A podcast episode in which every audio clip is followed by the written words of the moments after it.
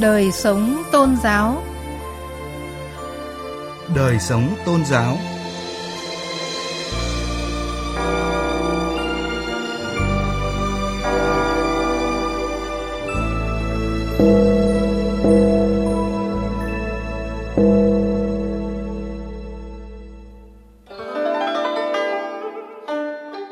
Xin kính chào quý vị và các bạn. Chương trình Đời sống tôn giáo hôm nay có những nội dung chính sau. Các tổ chức tôn giáo tiếp tục thực hiện các biện pháp phòng chống dịch COVID-19. Chùa Nam Tông Khmer, nơi ghi dấu lịch sử. Tiếp mục lắng nghe và suy ngẫm, phân tích lời Chúa Giêsu nói với các môn đồ. Hãy sống và tha thứ đến cùng. Mời quý vị và các bạn cùng nghe.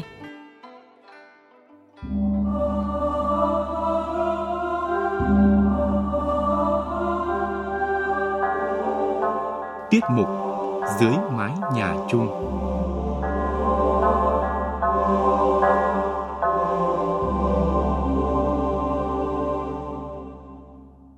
Thưa quý vị và các bạn, chung tay cùng cộng đồng phòng chống dịch COVID-19, các tổ chức tôn giáo trong cả nước tiếp tục khuyến cáo tín đồ thực hiện nghiêm hướng dẫn của các cơ quan chức năng, khuyến cáo 5K của Bộ Y tế, đồng thời áp dụng các nghi lễ trực tuyến vừa đảm bảo nhu cầu tâm linh của người dân, vừa phòng chống dịch. Lễ cầu an tại chùa Giác Ngộ, thành phố Hồ Chí Minh vẫn các nghi thức cũ, những bài kinh quen thuộc, nhưng phía dưới là máy quay và các thiết bị điện tử. Hơn một năm nay, để phòng chống dịch COVID-19, tất cả các buổi lễ của nhà chùa đều được truyền trực tiếp trên các nền tảng mạng xã hội. Phật tử dù ở đâu cũng có thể hành lễ mà vẫn đảm bảo an toàn. Thượng tọa Thích Nhật Từ, trụ trì chùa cho biết. Chùa Giác Ngộ tổ chức uh, trực tuyến. Cách thức thì uh, chúng tôi thông báo đến uh, uh, cộng đồng Phật tử của chùa uh, qua Zalo rồi à, Facebook. Đồng thời thì chúng tôi gửi à, đến à, cho họ cái bản nghi thức tụng niệm bằng PDF thì họ có thể mở lên đọc theo ở tại nhà. Ngoài ra thì trên màn ảnh đó thì nếu theo dõi trực tuyến đó thì chúng tôi làm theo dạng kinh tụng karaoke. Cái là từng câu kinh sẽ xuất hiện trên màn ảnh. Cho nên người đọc tụng dù không có ấn bản sách in hay là PDF thì vẫn có thể đọc tụng được. Dự lễ online đang là một xu hướng được các chùa áp dụng vì vừa phục vụ nhu cầu đi lễ của người dân, vừa chung tay phòng chống dịch COVID-19. Đại lễ Phật đàn năm nay, Giáo hội Phật giáo Việt Nam cũng tổ chức riêng và truyền trực tiếp trên các kênh mạng xã hội Phật giáo. Trước đó, từ khi đợt dịch thứ tư bùng phát, Trung ương Giáo hội Phật giáo Việt Nam cũng đã có công văn yêu cầu các chùa thực hiện nghiêm các biện pháp phòng chống dịch, tạm dừng mọi hoạt động, sinh hoạt tôn giáo tập trung đông người. Đại lễ Phật đàn, an cư kết hạ và Đại hội đại biểu Phật giáo cấp huyện đều phải căn cứ vào diễn biến tình hình dịch bệnh thực tế và thực hiện theo quy định, hướng dẫn phòng chống dịch COVID-19. Thượng tọa Thích Đức Thiện, Phó Chủ tịch kiêm Tổng thư ký Hội đồng trị sự Giáo hội Phật giáo Việt Nam cho biết. Chủ động phối hợp chính quyền địa phương nếu như có hiện tượng thật tự người trì và trách nhiệm trước giáo hội kỷ luật trước giáo hội và pháp luật nhà nước tinh thần là chống dịch là cao nhất trong tháng này, một số hội thánh tin lành và hội thánh cao đài dừng tổ chức đại hội nhiệm kỳ, chuyển thánh lễ trực tiếp sang trực tuyến. Cộng đồng Hồi giáo không tổ chức lễ xả chay tập trung đông người. Giáo hội Công giáo tổ chức trực tuyến lễ dân hòa Đức Mẹ, đồng thời yêu cầu chức sắc giáo dân tuân thủ các quy định của các cơ quan chức năng về phòng chống dịch COVID-19. Các giáo sứ, giáo họ tổ chức phun thuốc khử khuẩn khu vực trong ngoài nhà thờ khi có yêu cầu. Mục sư Trương Thiên Tín, quản nhiệm tri hội Tin lành Tây Ninh thuộc Hội Thánh Tin lành Việt Nam miền Nam và linh mục Trần Đức Hoàn, quản sứ Liêu Ngạn giáo phận Bùi Chu Nam Định cho biết. Chúng tôi thực hiện cái chương trình nhóm thông qua cái internet, sử dụng cái livestream của Facebook và chúng tôi cũng báo tất cả các tín hữu là không có tụ tập, không có tập trung ở chốn đông người. Ở đây chúng tôi đã đo nhiệt rồi sát khuẩn thời.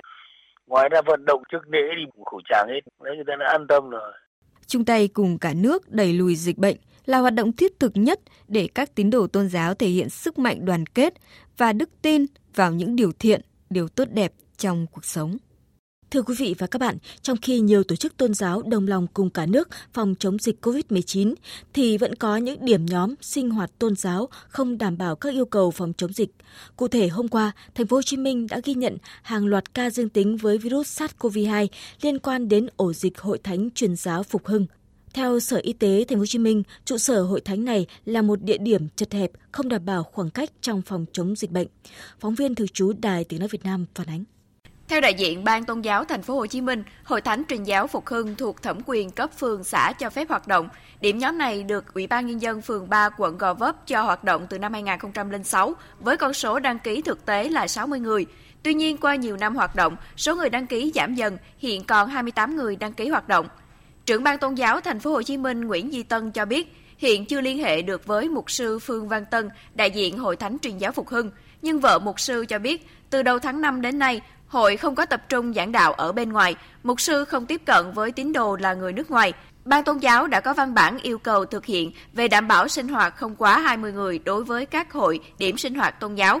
Nhóm này chủ yếu sinh hoạt vào ngày Chủ nhật. Trong tháng 5 này, tại đây đã tổ chức 4 đợt sinh hoạt vào ngày 2 tháng 5, 9 tháng 5, 16 tháng 5 và 23 tháng 5. Qua các cái buổi sinh hoạt từ đầu tháng 5, đặc điểm của nhóm này là chủ yếu là tổ chức sinh hoạt vào ngày Chủ nhật. Tổng cộng 4 đợt sinh hoạt này, tổng số người tham dự đó thì là 20 người. Tuy nhiên cái địa điểm cặt chọi nó chưa đảm bảo khoảng cách. Theo tìm hiểu của phóng viên, giấy chứng nhận đăng ký sinh hoạt đạo tin lành Ủy ban Nhân dân phường 3 quận Gò Vấp cấp ngày 18 tháng 10 năm 2006, nhóm có tên Hội Thánh Truyền giáo Phục Hưng do mục sư là ông Phương Văn Tân đại diện, có địa chỉ tại 205 trên 2, đường số 1, phường 3, quận Gò Vấp, với số lượng người được phép tham gia sinh hoạt là 60 người. Nội dung sinh hoạt tôn giáo là cầu nguyện, thờ phụng, học kinh thánh, thông công, cúng các ngày lễ Tết, Phục sinh, Giáng sinh, thư khó, Ông Nguyễn Quốc Thái, 70 tuổi, một hộ dân đầu hẻm cho biết, ông đã về sinh sống và làm nghề thợ may trên 11 năm. Tại đây đã có hội thánh này hoạt động. Trước đây, những người sinh hoạt tôn giáo tại đây cũng thực hiện truyền đạo cho các cư dân trong hẻm. Nói chung là người ta người ta uh, truyền đạt cái giáo phái thì kể cả chú hồi xưa thì người ta cũng tới nhưng mà chú nói chú không có theo đạo nữa. Thấy uh, chủ nhật là người ta đi vô vô vô trong á tụ họp trong đó.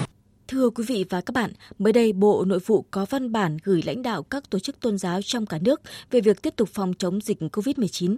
Theo đó, đề nghị lãnh đạo, giáo hội các tổ chức tôn giáo tăng cường tuyên truyền, vận động, hướng dẫn, chỉ đạo chức sắc, chức việc, tín đồ nghiêm túc, tự giác và tích cực thực hiện các biện pháp phòng chống dịch theo chỉ đạo của chính phủ, hướng dẫn của Bộ Y tế, có thái độ nghiêm khắc với các hoạt động tập trung đông người, các hoạt động lợi dụng tôn giáo, mạng xã hội để tuyên truyền các thông tin tiêu cực, không đúng về tình hình dịch bệnh, gây tâm lý hoang mang trong tín đồ quần chúng nhân dân.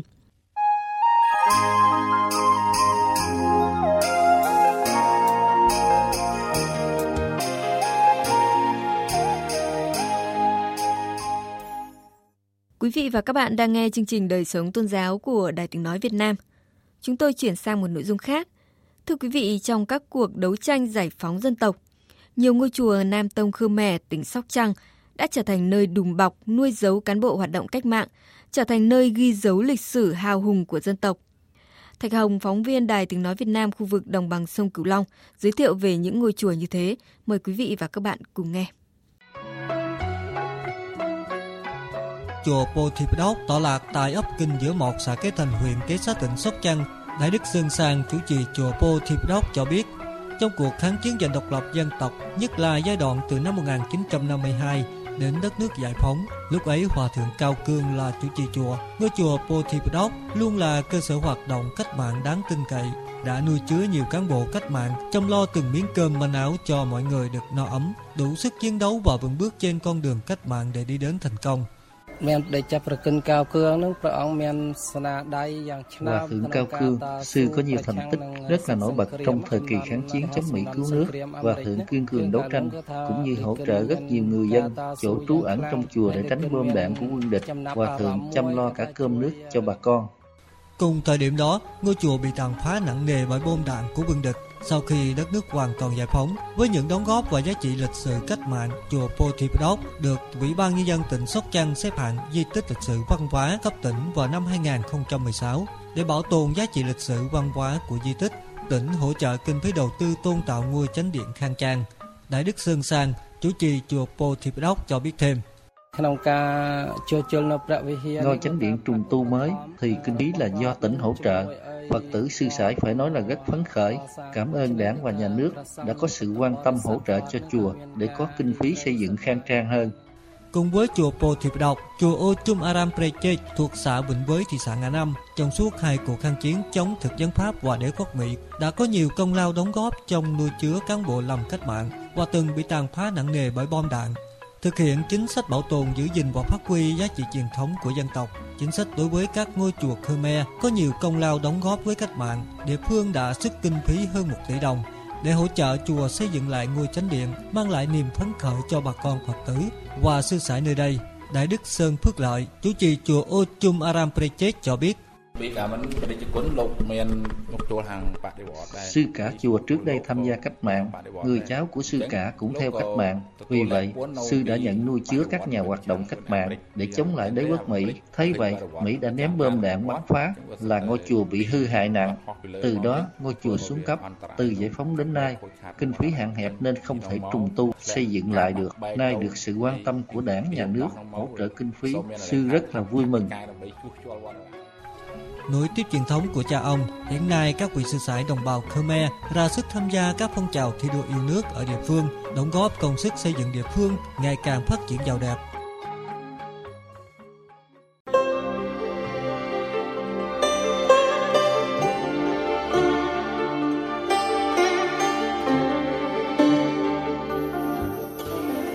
Tiết mục Lắng nghe và suy ngẫm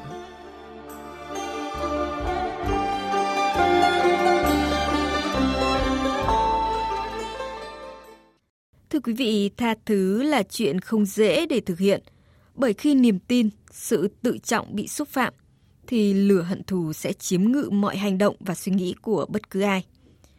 Nhưng với Chúa Giêsu thì lòng hận thù dường như không tồn tại, bởi Chúa gian rằng các cư tổ hữu hãy sống và tha thứ đến cùng. Giới hạn của sự tha thứ là tha thứ không giới hạn. Tại sao lại như vậy? Tiết mục lắng nghe và suy ngẫm hôm nay sẽ phân tích về nội dung này. Trong Kinh Thánh, tha thứ có nghĩa là buông ra, giống như khi một người không đòi lại số tiền mình đã cho mượn.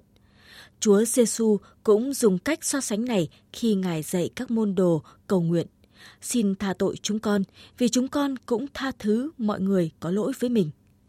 Tương tự, trong dụ ngôn về người đầy tớ không thương xót, Chúa Giêsu ví sự tha thứ với việc xóa nợ. Điều này có nghĩa tha thứ cho người khác là buông sự thủ oán và không đòi hỏi bất cứ bồi thường nào cho những mất mát và tổn thương mà mình đã gánh chịu.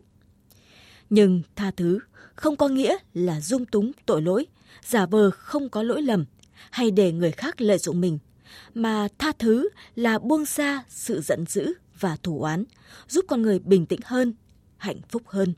Trong cuộc sống cũng vậy, nếu tâm trí con người không có ý niệm tha thứ, thì ở một góc độ nào đó có những ngọn lửa thù hận đang le lói. Vì vậy, tha thứ sẽ làm cho ai đó nguôi ngoai nỗi hận thù.